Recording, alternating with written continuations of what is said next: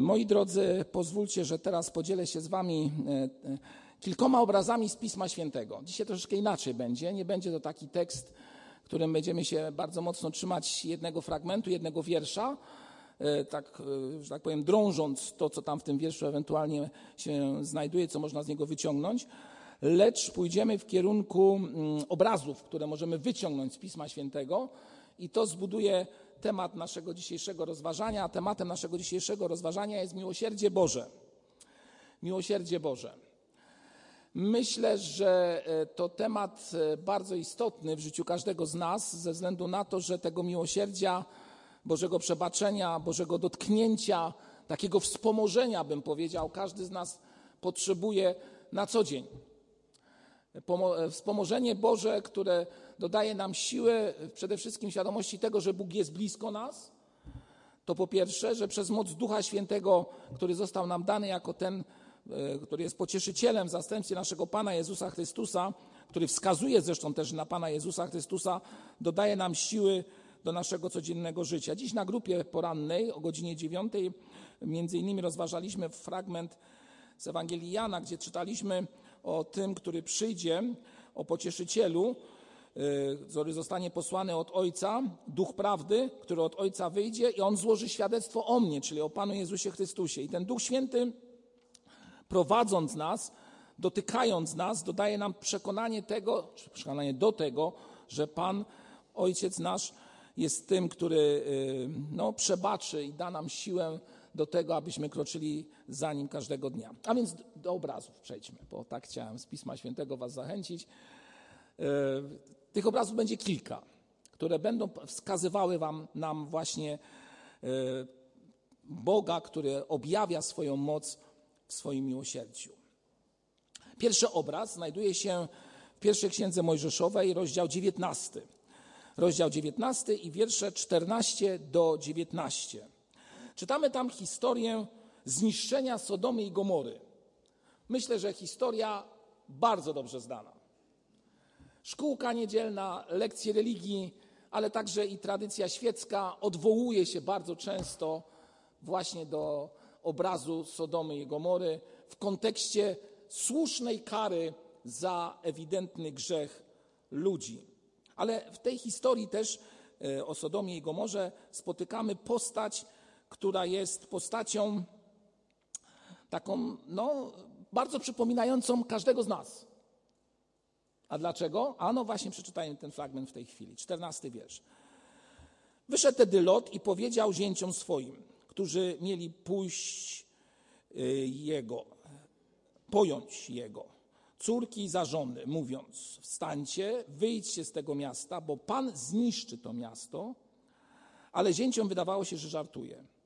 A gdy wzeszła zorza, przynaglali aniołowie Lota, mówiąc, wstań, weź żonę swoją i dwie córki, które się tu znajdują, byś nie zginął wskutek winy tego miasta. Lecz gdy, cię, gdy się ociągał, wzięli go owi mężowie za rękę i żonę jego za rękę i obie córki jego za rękę, bo Pan chciał go oszczędzić. I wyprowadzili go i pozostawili poza miastem. A gdy ich wyprowadzili poza miasto, rzekł jeden, ratuj się, bo chodzi o życie Twoje. Nie oglądaj się za siebie i nie zatrzymuj się. W całym tym okręgu uchodź w góry, abyś nie zginął. Ale rzekł Lot do nich, nie panie, oto sługa Twój znalazł przychylność w oczach Twoich i okazałeś wielką łaskę wobec mnie, zachowując mnie przy życiu, lecz ja nie zdążę ujść w góry, zanim mnie nie dosięgnie nieszczęście i umrę. Znamy tą historię? Tak, ale zwróćmy uwagę, że w tej historii jest bardzo ciekawy wątek. Bardzo ciekawy wątek. Mianowicie chodzi o kwestię Lota. Tak jak zresztą przeczytaliśmy tutaj. A właściwie o jego postawę. A więc do Lota przychodzą ludzie, którzy obwieszczają, znaczy ludzie, wysłannicy Boży, tak można je powiedzieć, w postaci ludzkiej, którzy obwieszczają mu bardzo taką niedobrą wiadomość, że coś stanie się z tym miastem i zachęcają go do tego, aby z tego miasta wyszedł. I spójrzcie, jaka jest reakcja tego człowieka. To nie jest reakcja człowieka, który odpowiada na ten głos. Czyżby on się nie wystraszył?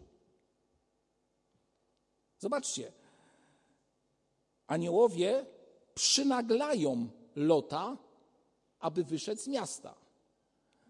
Topór, można je powiedzieć, wisi nad nim, a gość niespecjalnie jest zainteresowany tym, aby wyjść z tego miasta. Czytając tą historię, zacząłem zastanawiać się nad tym, jak to jest, że w naszym życiu zdarzają się właśnie takie sytuacje, w których to sytuacjach, mając jakąś konkretną informację dotyczącą, nie wiem, czegoś, co dotyczy bezpośrednio nas, zachowujemy się czasami bardzo dziwnie. Tak jak właśnie ten obraz przedstawiony tutaj. Lot poinformowany o zagładzie wcale nie jest zainteresowany tym, aby wyjść, a jego zięciowie uważają, że stwierdzenie Lota, że trzeba by może było wyjść, jest żartem. To tak jakbyśmy dzisiaj powiedzieli, zbliża się koniec, e, czy też zbliża się dzień spotkania naszego z Panem, a wielu powie, dobra, to jeszcze nie dziś, tak? Więc nie będziemy się tym dzisiaj przejmować zbyt mocno. Biblia nie mówi nam, dlaczego Lot się ociągał. Dlaczego Lot się ociągał?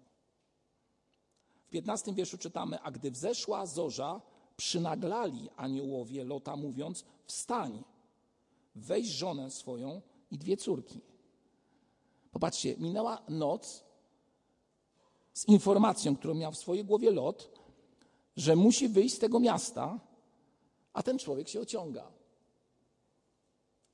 Biblia nie mówi dlaczego, jeszcze raz to powtórzę, ten człowiek się ociągał. Dlaczego taka była postawa tego, no, ze wszechmiar podobnego do nas człowieka. Bo któż z nas też nie ociąga się w niektórych sytuacjach?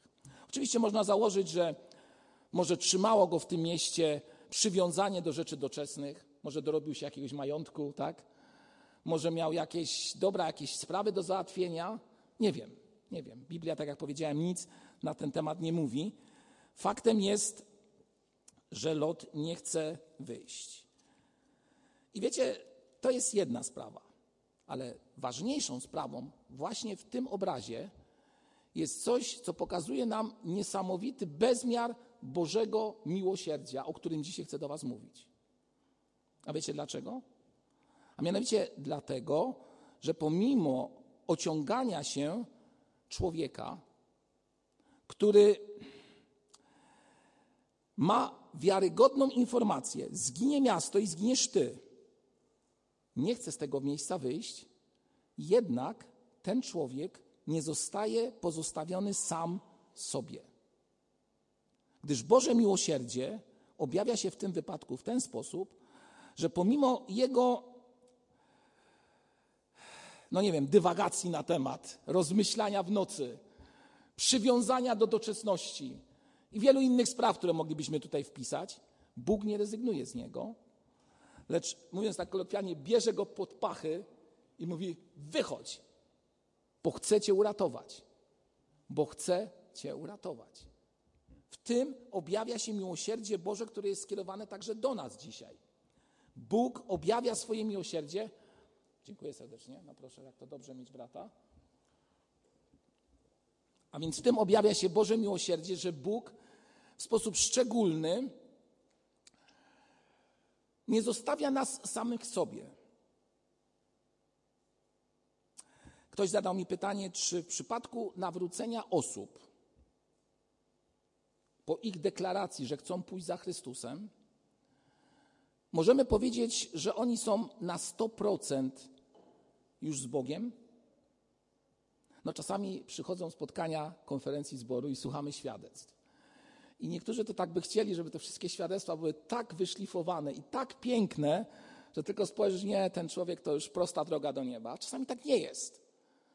Ludzie mają jeszcze dylematy, mają wątpliwości, ale muszę Wam powiedzieć jedną sprawę w tym momencie, jedną rzecz, że pomimo Waszych wątpliwości i Waszych dylematów, Bóg jest tym, który chce Was pociągnąć i wziąć i wyprowadzić z tego miasta zagłady, tak byśmy mogli powiedzieć, o którym czytamy tutaj w przypadku Lota.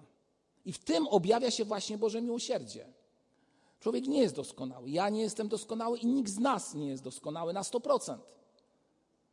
Ale Boże miłosierdzie objawia się właśnie w tym, że pomimo naszej niedoskonałości Bóg ratuje człowieka. ratuje człowieka. My byśmy zwątpili, ja bym zwątpił, przyznam szczerze, gdy, że gdybym szedł do jakiegoś miasta i wiedział o jakiejś karze, która ma nastąpić i wyprowadzeniu z tego miasta ludzi, a oni by się ociągali, może bym powiedział, trudno. Jak tak chcą, to niech sobie tak robią. Jest, są ludźmi wolnymi. Czasami też tak mówimy do ludzi, którzy deklarują swoją niezależność. No dobra, rób co chcesz, jesteś wolnym człowiekiem. Mówimy tak? No, ja często tak mówię, przyznaję się. Ale widzicie, Pan Bóg w swoim miłosierdziu jest Bogiem, że tak użyję takiego słowa, który funkcjonuje inaczej. Pan Bóg ratuje pomimo. Pomimo tego, że ty i ja ociągamy się w naszych decyzjach. Pomimo tego, że jesteśmy może przywiązani do tego, co doczesne. Pomimo nawet tego, że za dużo jest nas, a za mało Boga w nas. Pomimo tego, że moje ego mówi mi, ja wiem najlepiej, co jest, co należy zrobić i jak należy się zachować, Pan Bóg wyciąga dłoń i w swoim miłosierdziu przez moc Jezusa Chrystusa w Duchu Świętym wyprowadza. Wyprowadza. Wyprowadza z miejsca, no byśmy powiedzieli, beznadziejnego. Miejsca, które prowadzi do śmierci. To właśnie Pan Bóg dzisiaj wzywa wielu ludzi tutaj pośród nas, którzy są obecni tu, czy też w innych miejscach, do tego, aby wyszli i zdecydowali się, pomimo całego bagażu, który może niosą, zdecydowali się pójść za nim. To jest coś takiego, że Bóg, będąc po naszej stronie, objawia swoje miłosierdzie w tym, że użyje takiego bardzo prostego stwierdzenia: Bogu zależy na człowieku. Pomimo tego, że bardzo często człowiekowi nie zależy na Bogu. Bogu zależy na człowieku, niezrozumiałe do końca, może zrozumiałe o tyle, że, to, że jesteśmy Jego stworzeniem, pomimo tego, że mi, czy też nas, nam, bardzo często przez swój sposób myślenia, zachowania różnych sytuacji, nie wiem, tak jakby nie zależało na Jego obecności, na Jego bliskości. I to jest szansa. I to jest nadzieja. Tylko czy trzeba będzie wysłać aż aniołów, aby wzięli nas pod pachy i wyprowadzili z różnych miejsc? No czasami potrzeba. Czasami Pan Bóg zatrzymuje człowieka i mówi: Zastanów się, co jest w Twoim życiu, jak ono wygląda.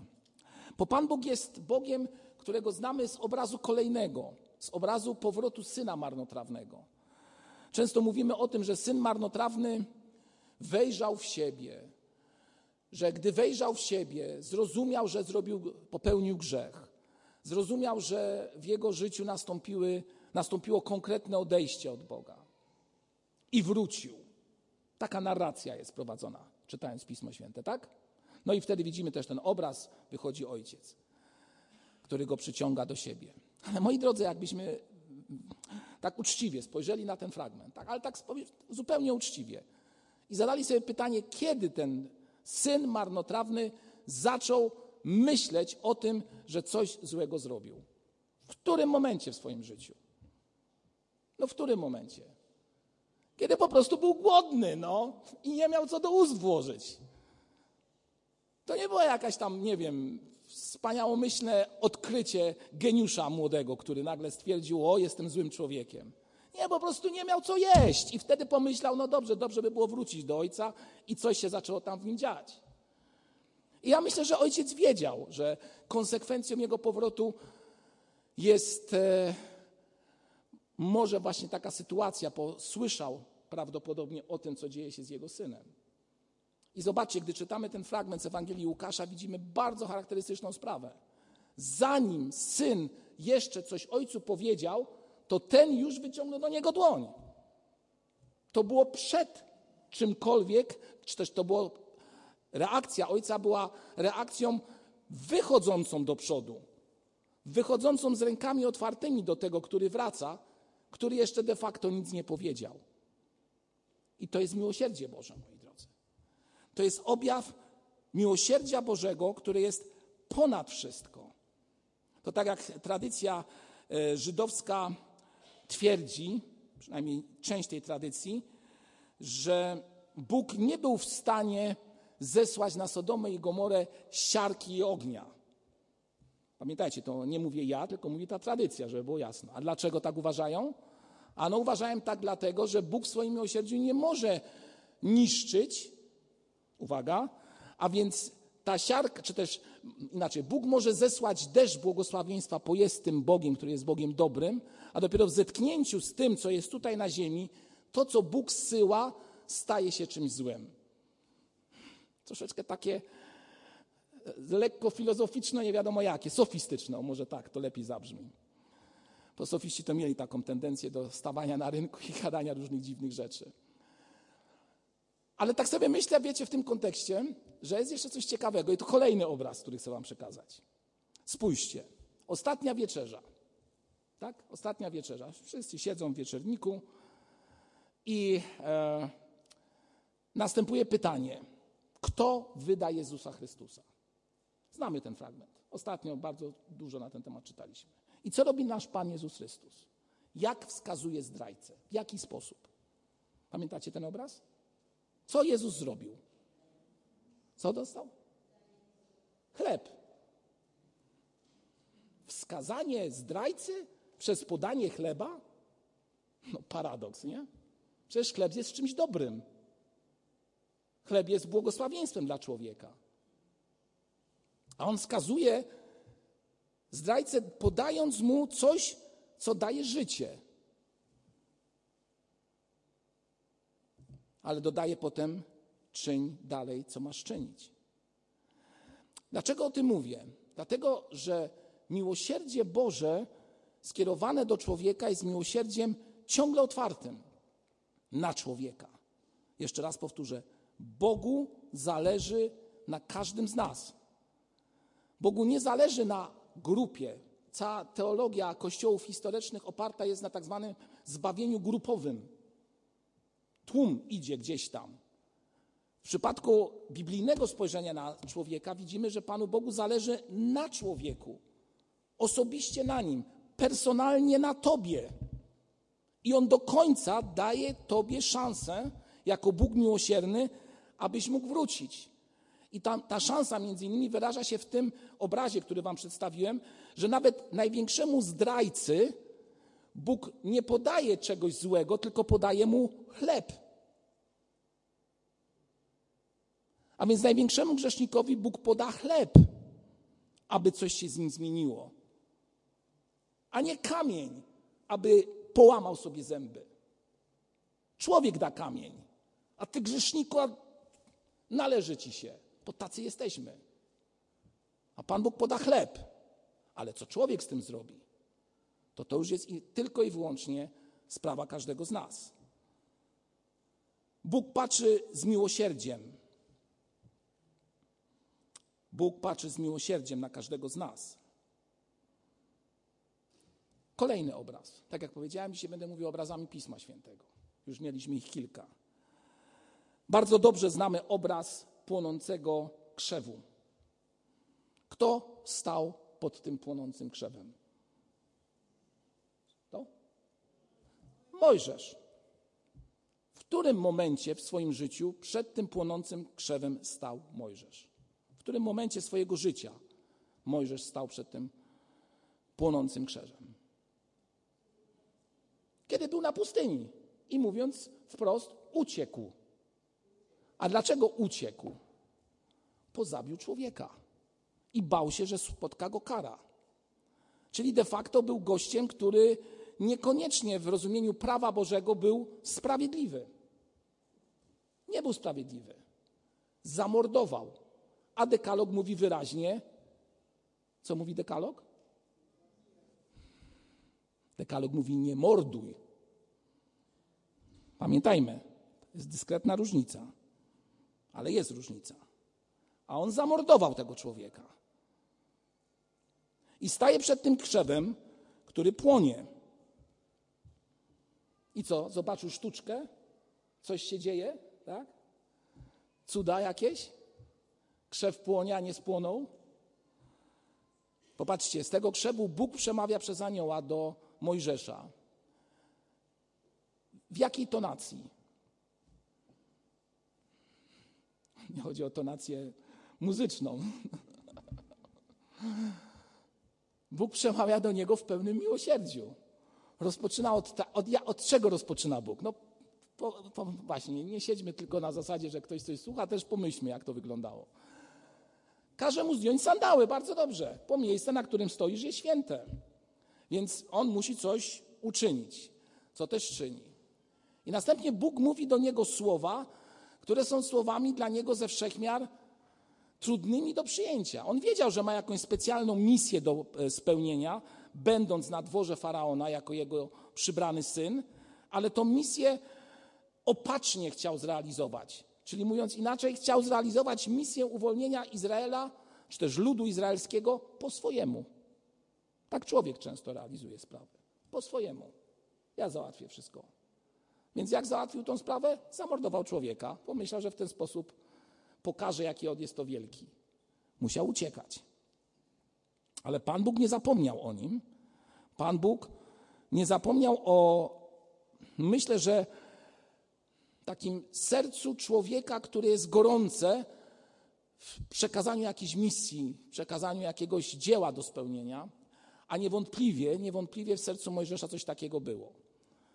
Gdy uświadomił sobie na dworze faraona, będąc jednym z jego synów, przybranym synem, że jest e, z ludu izraelskiego, poczuł misję, że ma coś z tym zrobić. Ale musiał poczekać. Ile? Prawie 40 lat. Niesamowite. Ale Pan Bóg o nim nie zapomniał, bo Pan Bóg jest Bogiem jakim? Miłosiernym, moi drodzy. Pan Bóg nie zapomina o tobie. Ty możesz zapomnieć o nim, ale Pan Bóg nie zapomni o tobie. To jest niesamowite, moi drodzy, że mamy taki przywilej łaski, ten tak zwany czas łaski, że Pan Bóg nie zapomina o nas. Pomimo tego, jeszcze raz powtórzę, że my zapominamy o nim. A więc mówi do niego, że ma iść do ludu, do Egiptu i ma wyprowadzić ten naród z Egiptu, gdyż Bóg jest mocniejszy niż zło, które tam panuje. Znamy ten obraz? Bardzo dobrze. Tylko zadajmy sobie pytanie, dokąd ma iść Mojżesz? Do jakiego ludu idzie Mojżesz, który jest w pobliżu tego, gdzie przebywa faraon, ziemi Goszen? Idzie do ludu, który przez wiele, wiele lat trwa w opuszczeniu, jest sponiewierany, jest ludem pozbawionym czci i godności, pracują jako niewolnicy, a dzieci płci męskiej są zabijane czy też topione w Nilu. I do tego ludu ma pójść Mojżesz i powiedzieć im: Wyprowadzę was, bo Bóg się nad wami zlitował. Jak myślicie, co ludzie na taki głos dziś by powiedzieli? Zwariował. No nie widzisz, co się dzieje? Przecież my nie mamy żadnych szans. O czym nam mówisz? O miłosiernym Bogu? O miłosiernym Bogu? Przecież ten miłosierny Bóg doprowadził, że jesteśmy sponiewierani. Jak to ktoś bardzo tak. To jest cytat z jednego materiału, który jeszcze przeczytałem. Izraelici zostali sponiewierani bezczelnością zła. Przemawia to do mnie. Sponiewieranie, sponiewieranie bezczelnością zła. To chyba oddaje całe sedno tej sytuacji, która tam była. A jednak on idzie do tego miejsca. Pomyślę, że ma świadomość tego, że Bóg jest ogniem, który widzi w tym krzewie przed swoimi oczyma, ogniem, który może oczyścić, ale też ogniem, który nie pochłonie. Spójrzcie na krzew. Krzew się pali, ale nie staje się popiołem. On ciągle jest. Bóg może rozpalić coś, może przyjść doświadczenie, które będzie niczym ogień w Twoim życiu, ale to będzie doświadczenie, które, uwaga, Ciebie i mnie nie zniszczy. Bo ogień Boży pali, ale nie niszczy. Dlaczego? Dlatego, że Bóg jest Bogiem mi. Amen? No takim jest nasz Pan. Takim jest nasz Pan. Zdążę? Zdążę. Jeszcze jeden obraz na koniec. Tak, tam mam zegar, żeby kto nie wie. Janek mi coś przyniósł, także przerwę zrobię. Dziękuję, bracie Janie. Ostatni obraz. Uczniowie są w łodzi. Wypływają z miejsca, gdzie przebywali z Panem Jezusem Chrystusem. Na jeziorze szaleje burza. Kolejny obraz ze szkółki niedzielnej, bardzo dobrze nam znany. Nagle widzą zjawę. Po morzu idzie Pan Jezus Chrystus. Po jeziorze idzie, po wodach jeziora idzie Pan Jezus Chrystus. Naokoło szaleje wicher. Wyobrażamy sobie tą całą sytuację, próbujmy sobie to wyobrazić, a Pan Jezus spokojnie sobie idzie. I co się wtedy dzieje? No, już każdy chce odpowiedzieć, tak, wezwał Piotra i Piotr dawaj, idzie do niego, tak? Ale słuchajcie, to nie jest takie proste. Piotr musi wyjść z łodzi nie na taflę spokojnego jeziora. To nie jest tafla spokojna. Tam jest wicher, tam jest burza. I on wychodzi i idzie do miłosiernego Boga, który go pociąga do siebie. Oczywiście prawdopodobnie okoliczności i to, co zobaczył, kiedy stąpał po tej wodzie, że nagle jest to możliwe, doprowadzają do tego, że jednak zaczyna tonąć. Ale miłosierny Bóg przez Jezusa Chrystusa pociąga go do siebie. I nie ginie Piotr. Chociaż, uwaga, co teraz powiem, posłuchajcie. Chociaż Piotr zwątpił. Piotr zwątpił wielkość Bożej obecności. Więcej. Piotr miał Jezusa Chrystusa na wyciągnięcie dłoni. Ktoś mi kiedyś powiedział, gdybym ja widział Pana Jezusa Chrystusa tak, żebym mógł z Nim porozmawiać osobiście, to nigdy bym nie zwątpił. Bzdura, moi drodzy. Wierutna bzdura. Człowiek jest osobą, która ma w sobie wręcz genetycznie zakonowane zwątpienie. Piotr widzi Chrystusa, patrzy w jego oczy i co? Jest człowiekiem. I zaczyna tonąć. Możesz w swoim życiu doświadczyć wielkich łask Bożych, nie wiem, uzdrowienia, cudów w Twoim życiu i nagle zaczniesz wątpić. Genetyczne obciążenie diabelskie, które siedzi w nas grzech, który jest spowodowany, nie wiem, przez pierwszych rodziców, chociaż to takie łatwe oskarżanie, za prosto uważam. No ale niech tak będzie, w teologii tak to się dzieje. Jan się śmieje, no tak jest właśnie. Mamy w sobie tą taką dozę, czy też taką jakąś przestrzeń, która powoduje, że człowiek bardzo łatwo ulega rezygnacji, ulega zwątpieniu, że Boże miłosierdzie jest ponad złem, które jest wokół nas. Że jakoby Bóg by nas mógł opuścić, zostawić samemu sobie. Moi drodzy, pamiętajmy o jednej podstawowej sprawie. Jesteśmy w czasie łaski. Teraz jest czas łaski. I dzięki temu, że jesteśmy w tym czasie łaski, który został uczyniony, czy też zapoczątkowany przez dzieło Pana Jezusa Chrystusa na drzewie krzyża Golgoty, kiedy On umiera za ciebie i za mnie i tworzy się jak gdyby nowa rzeczywistość, tą nową rzeczywistością nazywamy, czy też nową, tą nową rzeczywistość nazwałem czasem łaski i tak to jest też nazywane w Piśmie Świętym. Ten czas łaski trwa i w tym czasie łaski objawia się właśnie w sposób szczególny nad, uwaga co teraz powiem, nad każdym z nas, nad Tobą i nade mną, Boże miłosierdzie. Boże miłosierdzie. I nawet jeżeli jesteś w miejscu zwątpienia, miejscu obrazy na Pana Boga, myślenia, że Pan Bóg jest, że Pan Bóg jest niesprawiedliwy i w Twoim życiu uczynił sprawy, które doprowadziły cię do tego, że przestałeś w niego nawet wierzyć, że on jest, to chcę Wam wszystkim powiedzieć i sobie, że Pan Bóg przez Jezusa Chrystusa, uwaga, nie zapomniał o Was. Nie zapomniał o Was. Tobie i mnie może się wydawać, że zapomniał. Ale Pan Bóg nie zapomniał. 40 lat Mojżesz biegał po pustyni, dorobił się rodziny i wielu innych spraw. I myślał, że życie to jest nudna egzystencja codzienności na pustyni. Ale Pan Bóg nie zapomniał o nim. Pan Bóg nie zapomniał o nim.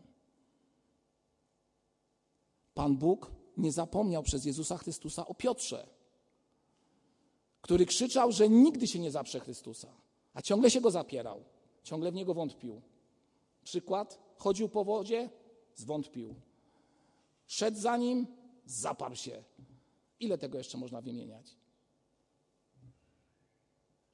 Ale Pan Bóg o nim nie zapomniał. Jakie pytanie zadał Piotrowi? Czy mnie miłujesz?